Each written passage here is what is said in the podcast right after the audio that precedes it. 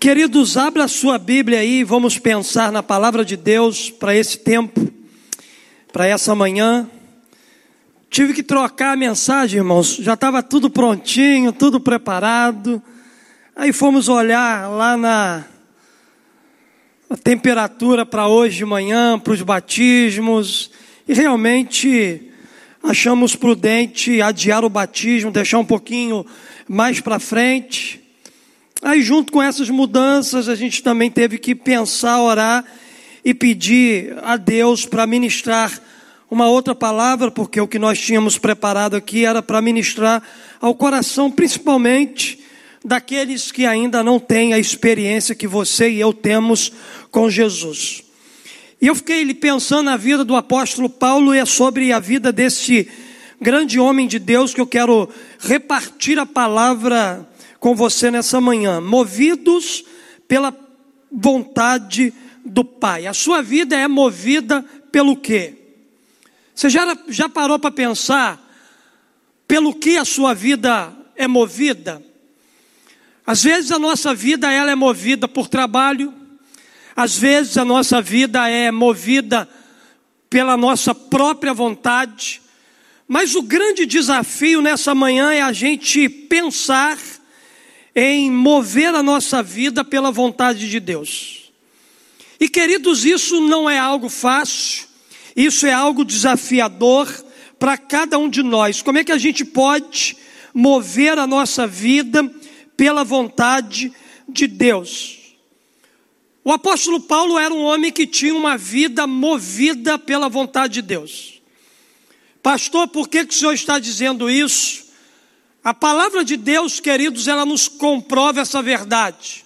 Por exemplo, vou citar muitos textos aqui nessa manhã que falam da vida deste homem de fé. E um deles é Gálatas capítulo 2, verso 20, aonde o apóstolo Paulo ele diz assim: Já estou crucificado com Cristo, e vivo não mais eu, mas Cristo vive em mim. E a vida que agora vivo na carne, vivo-a na fé no Filho de Deus, o qual me amou e se entregou a si mesmo por mim. Você pode dar um amém? Paulo está falando dele, está falando de Cristo. Paulo está citando ele mas também está citando a Jesus. Queridos, ninguém se compara a Jesus no requisito de se mover na vontade do Pai. Jesus, ele cumpriu na sua perfeição a vontade do Pai enquanto ele esteve aqui na terra. Se a gente olhar para o Novo Testamento, a gente vai encontrar muitos momentos em que a gente vai perceber Jesus se movendo pela vontade do Pai. Mas, por exemplo, em João capítulo 4, do verso 27 até o 42, encontramos o registro de uma conversa de Jesus com os seus discípulos. Eles haviam chegado numa cidade chamada Sicar. E enquanto Jesus aguardava junto ao poço de água fora da cidade, os discípulos foram até a vila comprar comida. E quando eles retornaram, Jesus rejeitou a comida que eles trouxeram. E de imediato os discípulos estranharam aquela postura de Jesus. Ué, ele está rejeitando a comida. Será que alguém trouxe comida para ele? E eles ouviram uma frase que eles não entenderam muito bem. Jesus disse assim: Uma comida tenho que comer que vocês não conhecem. Disse-lhe Jesus: A minha comida é fazer a vontade daquele que me enviou e completar a sua obra. Queridos, para Jesus, Fazer a vontade de Deus era muito mais importante que satisfazer as suas necessidades físicas. Ele estava disposto a tirar o almoço da sua agenda, abrir mão de estar com seus discípulos por uma razão muito forte. E qual era a razão, pastor? Fazer a vontade de Deus. Fazer a vontade de Deus, que naquele momento era estar com a mulher samaritana, compartilhando as boas novas do Evangelho daquela que tinha uma sede na sua alma. O desejo de Jesus aqui na terra sempre foi fazer a vontade de Deus. Jesus, além de vir a este mundo nos resgatar do pecado, Jesus também veio trazer o ensinamento para nós de como nós podemos fazer a vontade de Deus enquanto nós estamos aqui. Jesus se movia na vontade do Pai. E sempre que a gente fala sobre mover-se na vontade de Deus, a nossa primeira tendência é enfatizar o que as pessoas fizeram a partir do que Deus as chamara para realizar. Aí a gente começa a se lembrar dos grandes homens e das grandes mulheres que a gente encontra na Bíblia. Lembramos de feitos maravilhosos na vida de Abraão, de Isaac, de Jacó, de Moisés, Davi, José e tantos outros líderes do passado, movidos pela vontade de Deus, que literalmente revolucionaram o seu tempo. Foram homens dirigidos pela vontade de Deus que mudaram circunstância, que mudaram gerações, que foram referenciais de integridade, de lealdade, de amor a Deus, de caráter. Foram homens e mulheres que fizeram diferença no tempo em que eles viveram, exatamente porque eles trouxeram para dentro de si um desejo em fazer a vontade do Pai. No entanto, queridos, o que realizar a vontade de Deus pode fazer no contexto em que eu e você estamos inseridos? A gente precisa descobrir isso. O que fazer a vontade de Deus nesse tempo vai trazer como benefício para mim e para aquilo que está ao meu redor. A gente precisa sim buscar descobrir essa realidade. No entanto, antes de descobrir o que a vontade de Deus pode produzir num contexto local, precisamos avaliar o que mover-se na vontade de Deus é capaz de fomentar na vida de uma pessoa que se deixa envolver-se por essa vontade.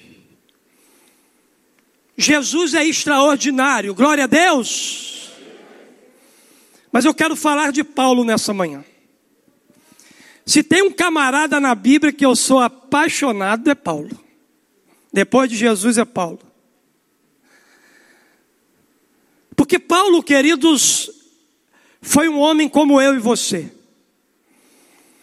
A vida de Paulo marcou tanto a sua geração que a gente se lembra dela até hoje. Que a gente fala sobre ela até hoje. Que a gente ministra sobre a vida deste homem extraordinário até hoje. Será que o legado que a gente vai deixar, legado semelhante ao legado que Paulo deixou, será que as futuras gerações, a minha vida, a tua vida, terá um impacto tão forte lá na frente, como a vida de Paulo está tendo aqui hoje? Por que, que a vida de Paulo fala tão forte até hoje? Por uma coisa simples: Paulo decidiu viver, se mover na vontade de papai. Irmão, não tem como. Se você se decidir agora, a tua descendência será beneficiada lá na frente pelo teu mover hoje. Pelo teu mover de agora, pessoas serão salvas. Pelo teu mover de agora, debaixo da orientação da vontade de Deus, os nossos filhos, os nossos netos, a geração futura experimentará algo sobrenatural. Mas depende da gente, de decidir agora, Damião, querida Alda, Isaac, se mover debaixo da vontade de Deus. A vida de Paulo nos oferece alguns indícios do que acontece com alguém que resolve viver a partir de uma visão da vontade de Deus. Você gosta de Paulo? Eu também gosto. Então o que, que a gente pode aprender com Paulo nessa manhã? Primeiro, quem é movido pela vontade de Deus oferece a Cristo o primeiro lugar em sua vida. Deixa eu repetir que parece que você não entendeu. Quem é movido pela vontade do Pai oferece a Cristo primeiro lugar em sua vida. Jesus tinha prioridade na vida de Paulo. Jesus tem prioridade na sua vida? Jesus ocupava o primeiro lugar na vida de Paulo. Que lugar Jesus ocupa na sua vida? São reflexões que a gente precisa fazer diariamente. E enquanto eu preparava esse sermão numa correria louca, assim correndo aqui, finalzinho das minhas férias, ajudando as famílias que estavam enlutadas, entre o esboço aqui, entre a ajuda lá, entre a, assim me ajudando aqui, eu fiquei avaliando. Que lugar Jesus ocupa na minha vida? Será que Jesus tem a primazia na minha vida? Será que Jesus é o primeiro na minha vida? Paulo, queridos, quando escreve sua carta aos Gálatas, seu objetivo era mostrar a eles que a sua mensagem não era alguma atitude fingida que ele adotara por causa da sua experiência, por desejo de notoriedade. A sua vida estava consagrada inteiramente ao Senhor, desde o dia em que ele se encontrou com Jesus e recebeu de Jesus uma incumbência no seu reino. Na verdade, queridos, Paulo estava totalmente comprometido com Jesus. Paulo estava totalmente convencido da verdade do evangelho que havia alcançado a sua vida, transformado a sua vida, e ele estava pronto, ele estava preparado a se comprometer ainda mais com aquilo que ele cria. Você está disposto a comprometer ainda mais a sua vida com aquilo que você crê? Com aquilo que você professa como fé na sua vida? Paulo era um homem completamente comprometido com Jesus. Por isso, queridos, que ele tinha autoridade para dizer já estou crucificado com Cristo. E vivo não mais eu, mas Cristo vive em mim, e a vida que agora vivo na carne, vivo na fé do Filho de Deus, ao qual me amou e se entregou por mim.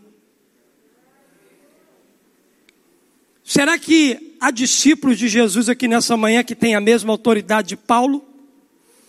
Queridos, Paulo só pôde citar isso. Sabe por quê? Porque ele se movia na vontade de Deus. Você sabe por causa de que que Paulo ele pôde citar essa esse lindo verso da palavra? É porque Paulo oferecia a Cristo Jesus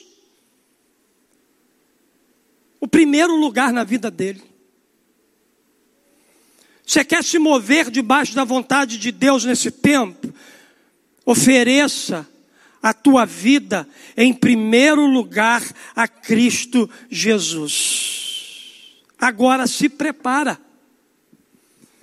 Porque, queridos, quando Jesus tem a primazia na vida de alguém, o inferno se levanta contra esse alguém. A vida cristã de Paulo não foi fácil, a vida cristã de Paulo foi dura por demais. Paulo enfrentou muita luta, Paulo enfrentou muito sofrimento, Paulo passou pelo vale das sombras da morte, mas Paulo tinha uma certeza, uma convicção no seu coração. Ele tinha certeza e a convicção de que ele não estava sozinho. Vamos parar de pregar um evangelhozinho docinho. Não tem doçura no Evangelho, não, querido. A vida daquele que decidiu abraçar o Evangelho de Jesus não é vida fácil. Doce é Jesus, que no mesmo que em meio aos problemas e dificuldades da vida, ele vai adoçando o nosso coração. Quando a gente lê a história de Paulo, a intensidade de seu compromisso com o reino de Deus fica muito claro. O que eu vou citar para você aqui, alguns versículos, comprova que de fato Paulo tinha oferecido a Jesus o primeiro lugar na sua vida. Sobre isso a Bíblia diz, Atos 20, 24.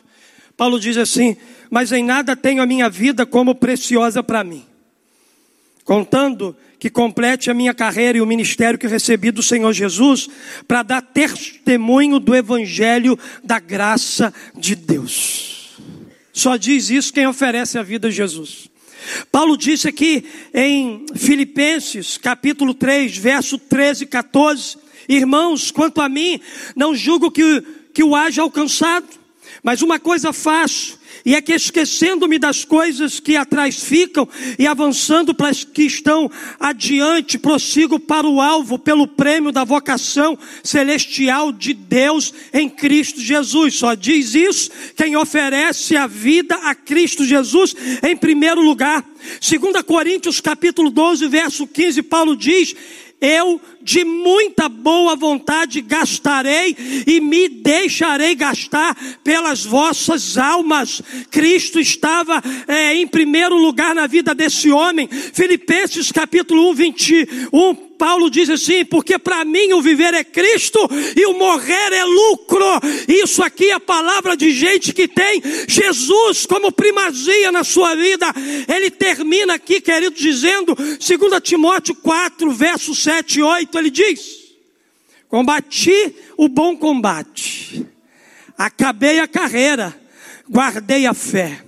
Desde agora a coroa da justiça me está guardada, a qual o Senhor, o justo juiz, me dará naquele dia, e não somente a mim, mas também a todos os que amarem a sua vinda. Você pode dar um glória a Deus, você pode aplaudir a Jesus.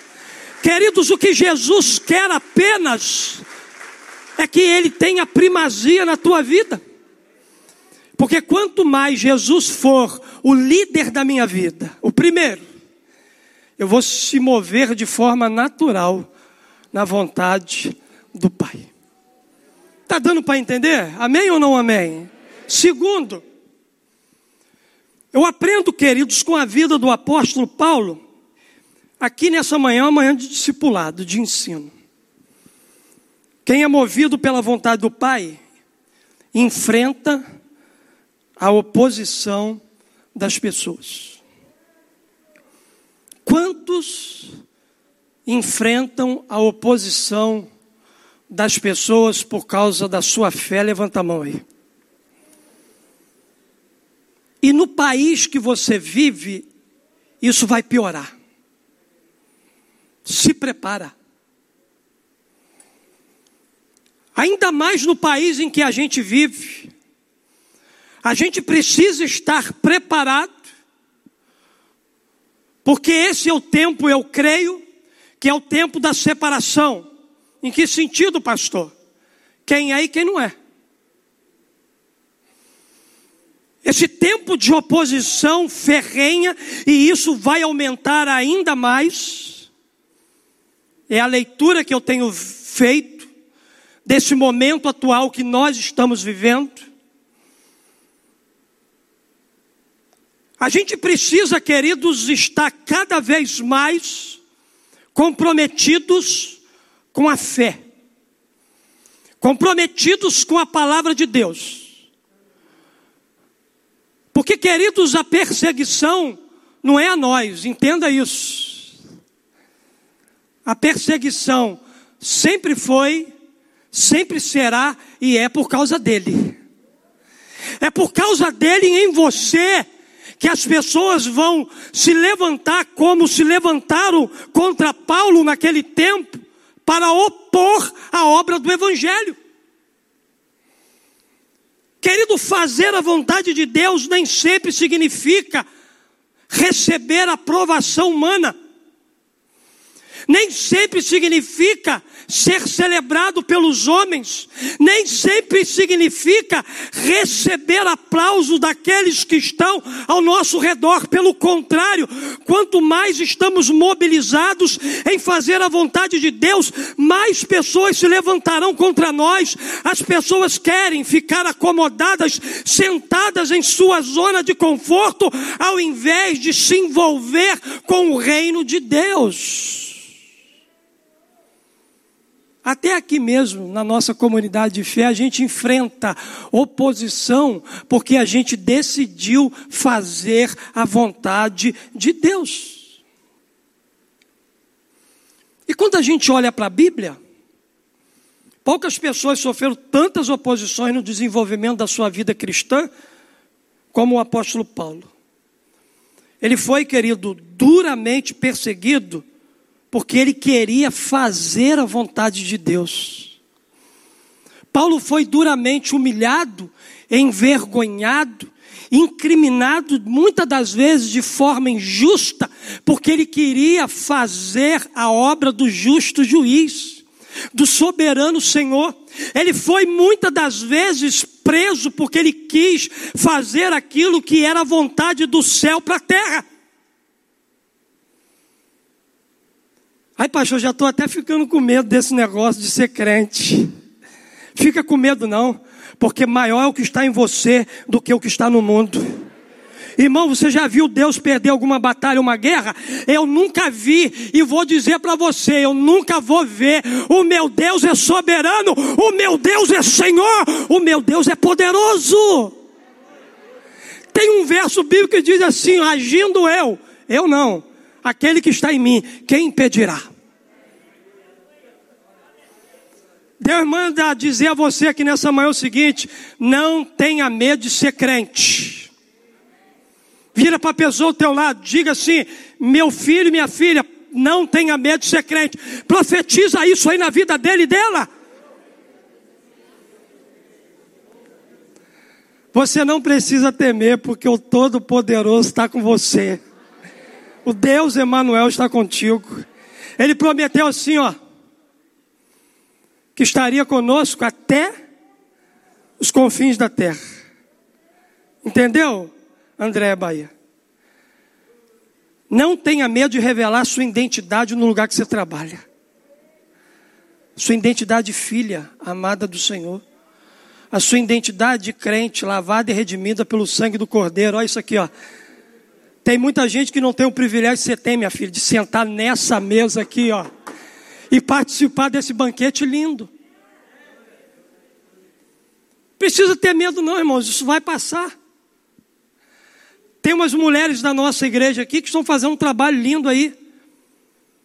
Fizeram um trabalho, estão intercedendo assim de maneira sobrenatural e recebi uma notícia aqui, ó. Uma das casas que elas foram fechou para a glória de Jesus. Irmãos, a gente precisa ser mais intrépido. A gente precisa ser uma igreja de dentro para fora, porque a nossa autoridade não é para ser aplicada aqui, a nossa autoridade é para ser aplicada lá. É lá, não aqui, que as coisas vão acontecer. Quem está entendendo, diz um amém aí, irmão, por favor. Cara, olha só, 2 Coríntios capítulo 11, do verso 23 a 33. O apóstolo Paulo ele faz questão de relatar uma série interminável de problemas que ele tinha enfrentado por causa do evangelho.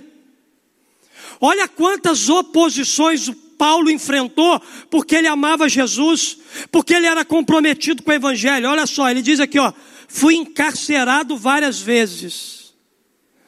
Você não viveu nem a metade do cristianismo que Paulo viveu. Você não foi preso por causa de Jesus ainda? Ele disse aqui, ó, fui encarcerado várias vezes. Fui açoitado severamente, exposto à morte repetidas vezes. Cinco vezes, olha só, recebi dos judeus 39 açoites. Três vezes fui golpeado com varas, uma vez apedrejado, três vezes sofri naufrágio. Passei uma noite e um dia exposto à fúria do mar. Estive continuamente viajando de uma parte a outra, igual o nosso mestre. Enfrentei perigo nos rios, perigos de assalto, perigos de maus compatriotas perigo de gentios, perigos na cidade, perigos no deserto, perigos no mar e perigo dos falsos irmãos. Paulo convivia com crente falso, que nem eu e você convivemos. Mas em todas essas coisas, Deus foi conduzindo a vida de Paulo. Trabalhei arduamente, muitas vezes, fiquei sem dormir, passei fome e sede, e muitas vezes fiquei em jejum, suportei frio e nudez. Além disso, enfrento diariamente, olha só, uma pressão interior, as suas emoções, a saber, a minha preocupação com todas as igrejas. Aí ele diz aqui àquela igreja de Corinto o seguinte: quem está fraco, que eu me sinta fraco. Quem não se escandaliza, que eu não me queime por dentro. Se devo orgulhar-me, que seja nas coisas que mostram as minhas fraquezas. O Deus e Pai do Senhor Jesus, que é bendito para sempre, sabe que não estou mentindo. Em Damasco, o governador nomeado pelo rei Aretas mandou que se vigiasse a cidade para me prender, mas de uma janela na muralha fui baixado numa cesta e escapei das mãos dele. Deus sempre tem um escape para aqueles que estão dispostos a fazer a vontade de Deus. Deus sempre tem um escape. Cara, Paulo aqui conclui essa lista de sofrimento, dizendo algo importante para aqueles que eram seus oponentes. Enquanto eles se gloriavam nas suas virtudes, nos seus feitos, nas suas realizações, Paulo diz aqui no verso 30, 2 Coríntios 11, o seguinte: Se devo me gloriar, que seja nas coisas que mostram a minha fraqueza. Que homem inteligente, pastor, a ser. Que homem que tinha sabedoria do céu. Paulo, queridos, estava dizendo aqui o seguinte: ele sabia que a sua autoridade não vinha das suas habilidades, mas de seu chamado. Paulo sabia que as suas, a sua autoridade não vinha da sua força, mas da sua fraqueza, não dos seus feitos, mas da sua cicatriz. A autoridade de Paulo foi forjada na dor. O elemento da dor é capaz de forjar na vida daquele que sofre autoridade. Se você está sofrendo, se você está sendo perseguido por causa do Evangelho, se você está passando por alguma prova na sua vida, você é um forte candidato para ser um homem e uma mulher cheia de autoridade do Espírito Santo. É isso que Paulo nos ensina com a sua vida, que era muito semelhante à vida de Jesus. Paulo aprendeu direitinho com seu mestre, com aquele que o salvou. Entenda, se o nosso maior objetivo é receber o aplauso, o reconhecimento das pessoas, talvez ainda não tenhamos compreendido o real significado do que é fazer a vontade de Deus. Mover-se na vontade de Deus ou pela vontade de Deus trará para nós, em muitos momentos da nossa vida, dor e sofrimento. Mas também, queridos, eu aprendo uma terceira verdade. Está dando para entender? Dá um glória a Deus. Quem é movido pela vontade do Pai, terceiro, inconforma-se com a realidade ao seu redor. E se tem um homem na Bíblia inconformado com tudo aquilo que ele via, com tudo aquilo que ele percebia, era Paulo.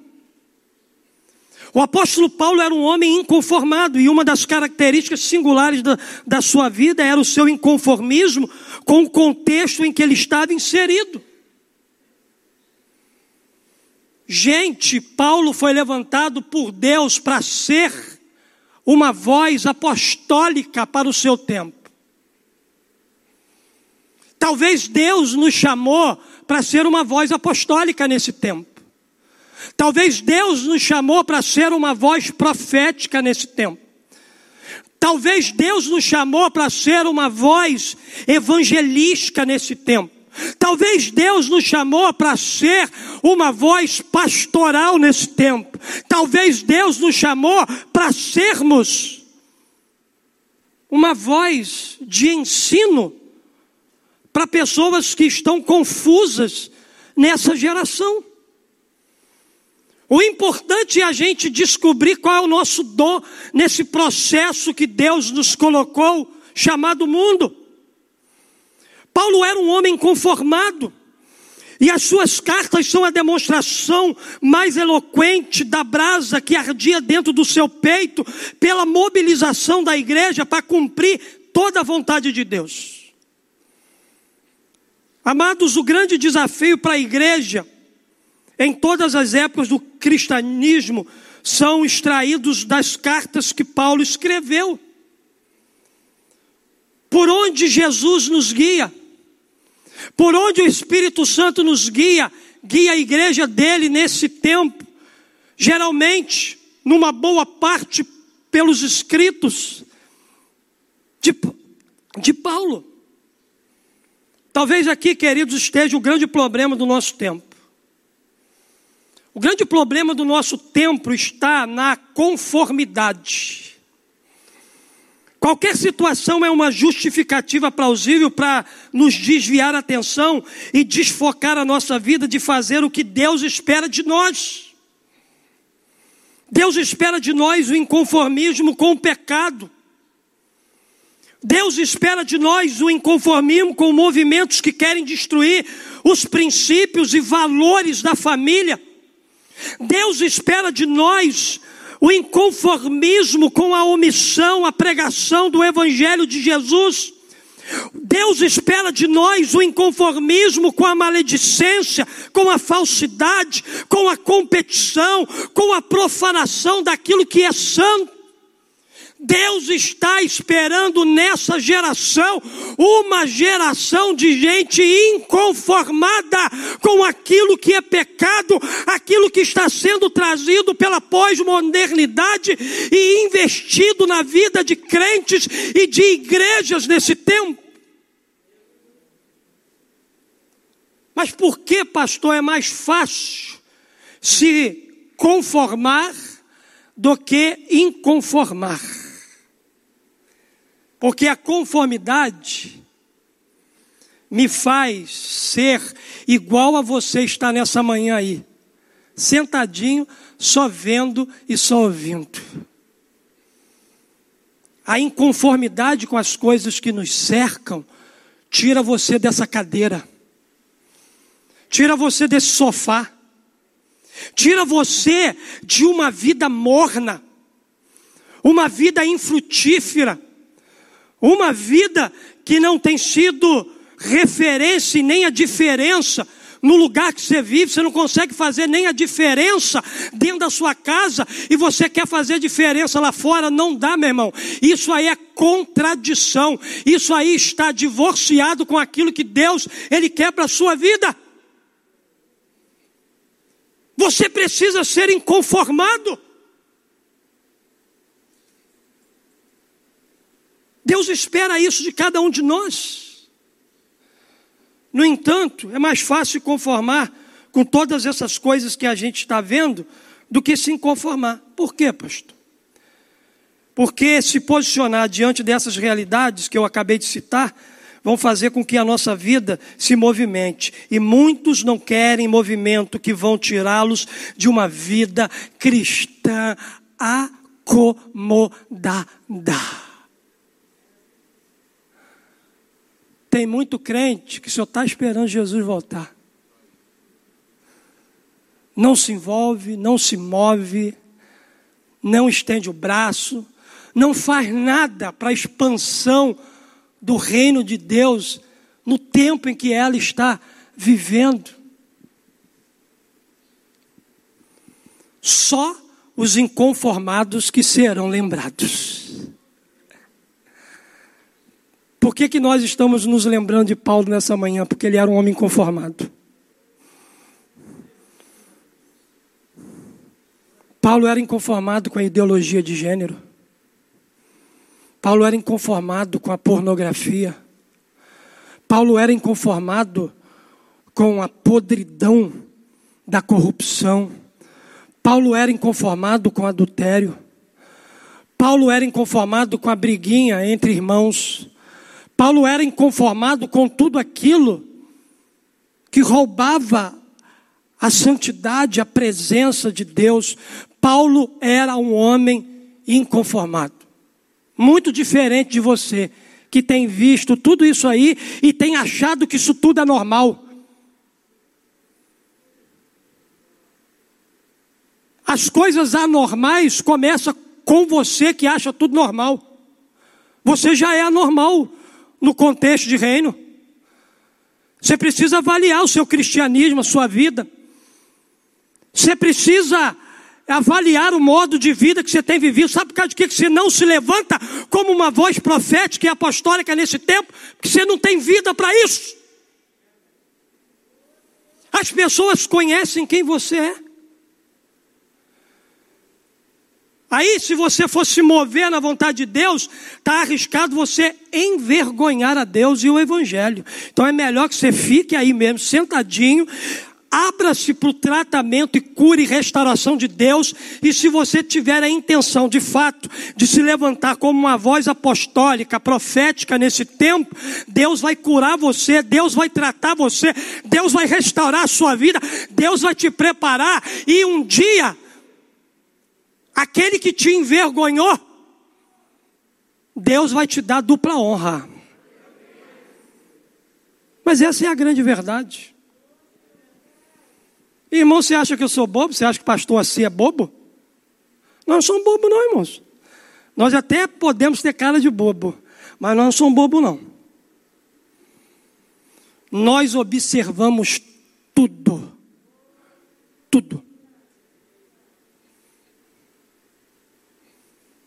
Vocês não vê o que a gente faz, porque o que a gente faz, a gente não faz no público, a gente faz no secreto.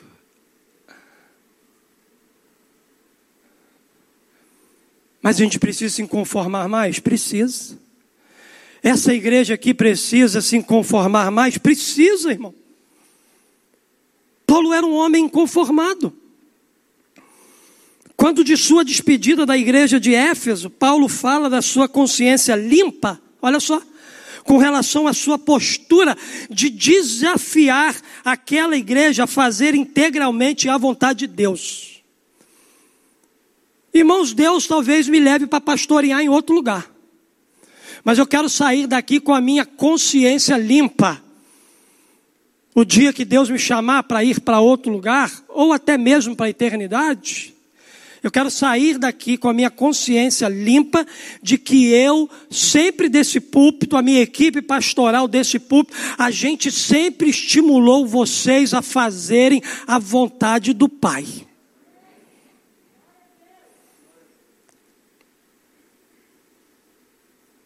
Mas é mais fácil você ouvir o pastor da rede social, porque para ele você não precisa prestar contas, do que nos ouvir. A gente está falando a mesma coisa que os pastores de rede social estão falando, mas que parece que para a gente você colocou um tampão aqui.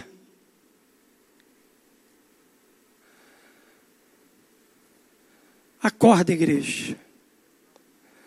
Deus quer fazer com que essa igreja cumpra na sua totalidade a boa, perfeita e agradável vontade de Deus para esse tempo. Posso ouvir um glória a Deus?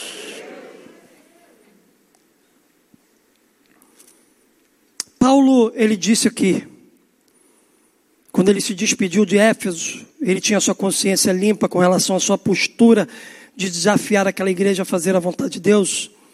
Ele diz o seguinte aqui para nós em Atos capítulo 20, de 24 a 27: Todavia não me importo, nem considero a minha vida de valor algum para mim mesmo, se tão somente puder terminar a corrida e completar o ministério que o Senhor Jesus me confiou de testemunhar do Evangelho da graça de Deus.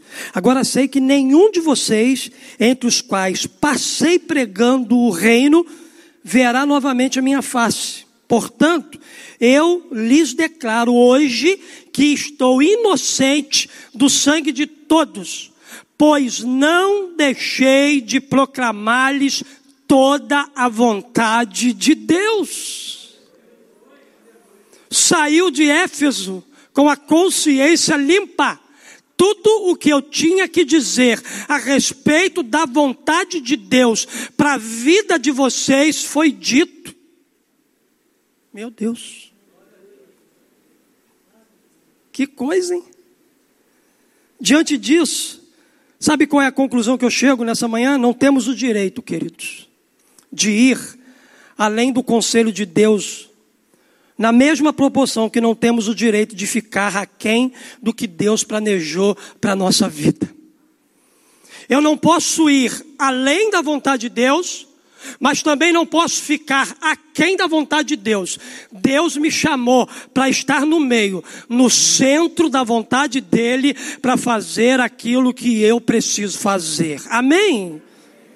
Em último lugar, para a gente celebrar a ceia do Senhor. Quem é movido pela vontade do Pai, faz dela a sua razão de viver. Fica de pé no seu banco e vamos ler juntos. Você está lendo a Bíblia, tá, irmãos? Não está lendo um livro, não está lendo um jornal. Vamos ler o mais bonito que a gente puder, esse verso bíblico que já está na tela. Paulo disse aí o, o que? Vamos lá? Já estou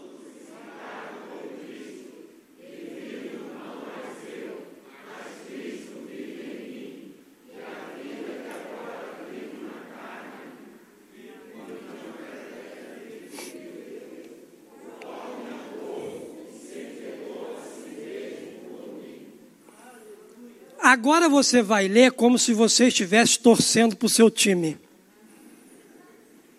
Porque torcendo para o seu time, rapaz, eu estou vendo o jogo do meu time, Flamengo lá, eu fico desesperado.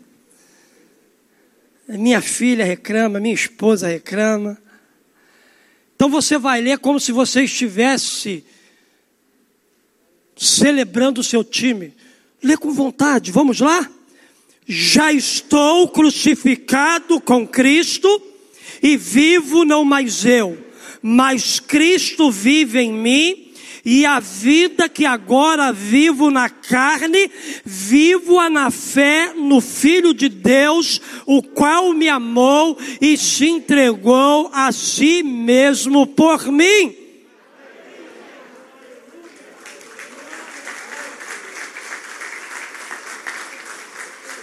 Pode se assentar.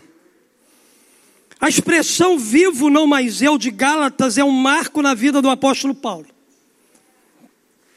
Toda a sua vida havia sido planejada para que Paulo fosse um homem legalista, formal, frio, e como disse o nosso professor na mensagem de domingo à noite, cético.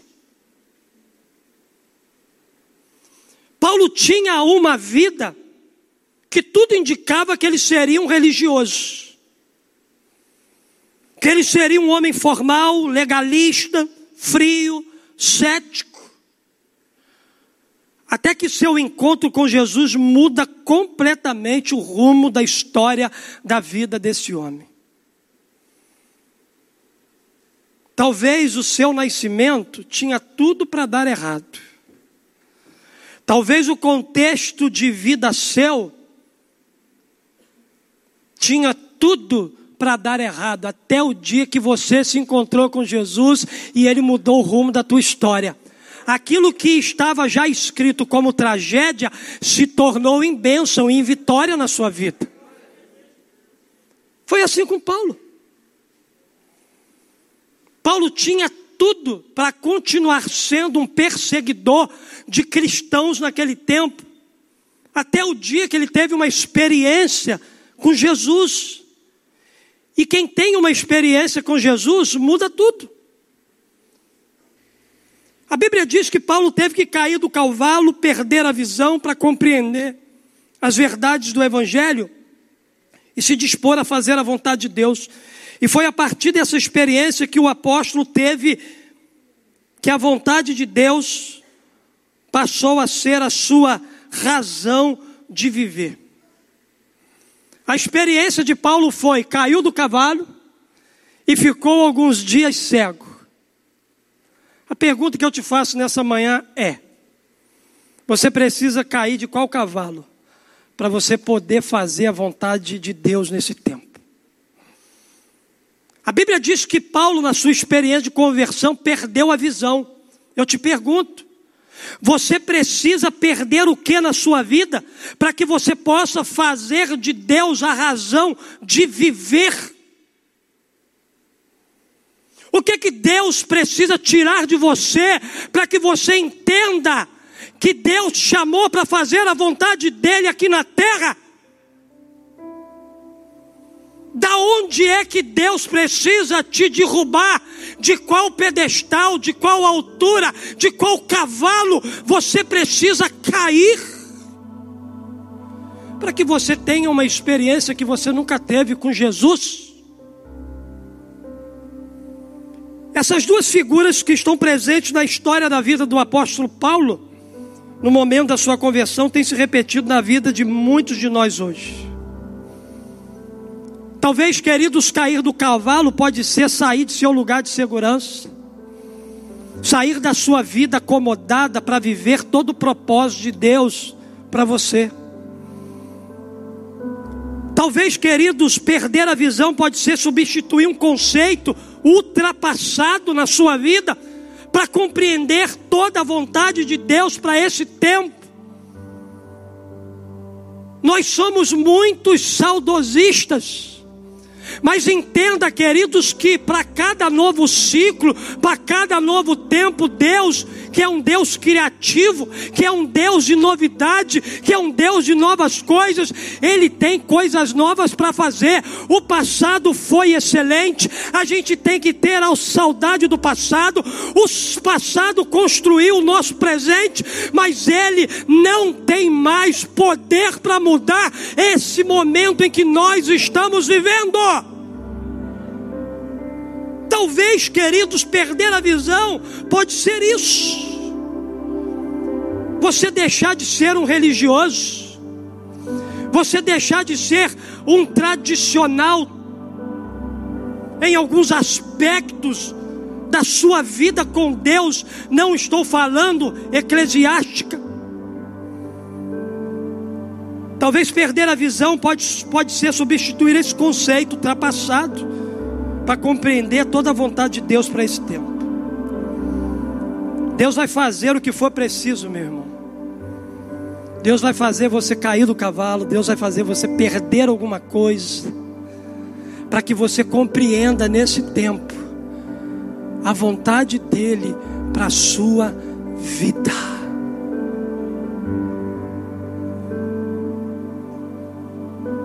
Faça da vontade de Deus a sua razão de viver. Faça da vontade de Deus seu estilo de vida. Quando a gente olha para Jesus, o estilo de vida de Jesus era esse: vontade de Deus. Quando a gente olha para homens e mulheres da Bíblia, a gente vê isso.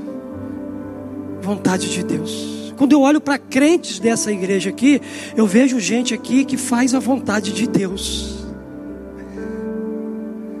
Que a gente possa, queridos, se mover debaixo da vontade de Deus. Fica de pé no seu lugar, por gentileza. Quero concluir minha palavra fazendo algumas perguntas a você. Que move você? O que, que tem movido a sua vida? Qual é a sua motivação para continuar vivendo?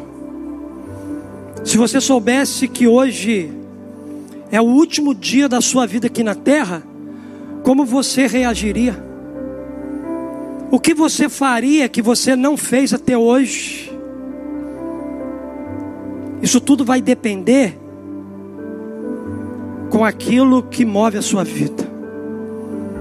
Se você souber que você vai morrer amanhã, aquilo que move a sua vida hoje vai te impulsionar a fazer aquilo que está no teu coração. O que que te impede de caminhar? Por que, que você está desmotivado, abatido, cansado? Você está de fato comprometido com a vontade de Deus em apenas ser um crente que eventualmente vem à igreja, que eventualmente ocupa um lugar nessas cadeiras? Eu creio que você pode ir além. Eu creio que você pode ir mais. Não é por você, mas é por aquele que está hospedado na sua vida. Você pode ir além. A gente, como igreja, a gente pode ir além. A gente pode se mover de dentro para fora. A gente pode realmente se mover debaixo da vontade de Deus. Porque, queridos, Jesus, Paulo e tantos outros homens e mulheres que a gente encontra na Bíblia foram movidos pela vontade de Deus. Eles deixaram um legado. Eu já disse, queridos, que herança e legado são duas coisas completamente diferentes. A herança é aquilo que a gente deixa para alguém. A herança pode acabar. Às vezes a gente deixa um imóvel, mas ele se acaba. E o legado? Se a herança é aquilo que a gente deixa para alguém, o legado é aquilo que a gente deixa em alguém. O legado é aquilo que a gente deixa na vida de outras pessoas. O legado é aquilo que a gente deixa plantado numa geração. Queridos, Paulo deixou um legado. O legado de Paulo, de Jesus, de outros homens de fé da Bíblia, na história do cristianismo, eles deixaram um legado para nós. Legado esse que os fizera se mover pela vontade de de Deus.